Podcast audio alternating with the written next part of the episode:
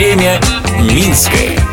Привет! По столице прошлого, настоящего и будущего вы прогуляетесь вместе со мной, Людмилой Милославской.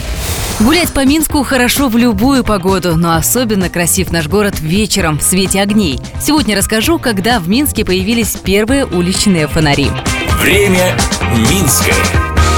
Уличное освещение зажглось в Европе еще в 17 веке, и первые фонари были масляные. В Минске они стали освещать улицы сто лет спустя. В основном фонари были над входами и брамами в усадьбы и дома, а вот по городу освещение начали ставить в конце 18-го, начале 19 веков.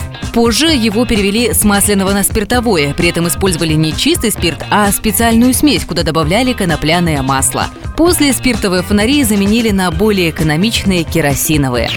Интересный факт. Освещение зажигали только в безлунные ночи. Даже если луну заслоняла большая темная туча, фонари не включали. Луна-то ведь по сути была. Потом правила немного изменили, и огни уже можно было зажигать в любую ночь. Главное – принести справку, что ночь действительно была темная то время зарождалась профессия фонарщиков. Они зарезали по лестнице на фонарный столб, заливали в светильники керосин, мыли их от грязи и так далее. Причем до революции была своя система освещения. Один фонарщик обеспечивал жизнь 15 ночных огней.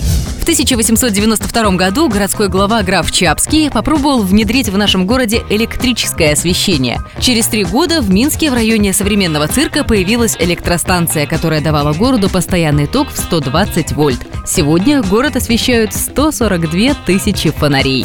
Затем, как течет время Минское, слежу я, Людмила Милославская. Благодарим за информационную поддержку программу «Минское Минчане». Смотрите в субботу в 11.00 на телеканале СТВ. Время Минское.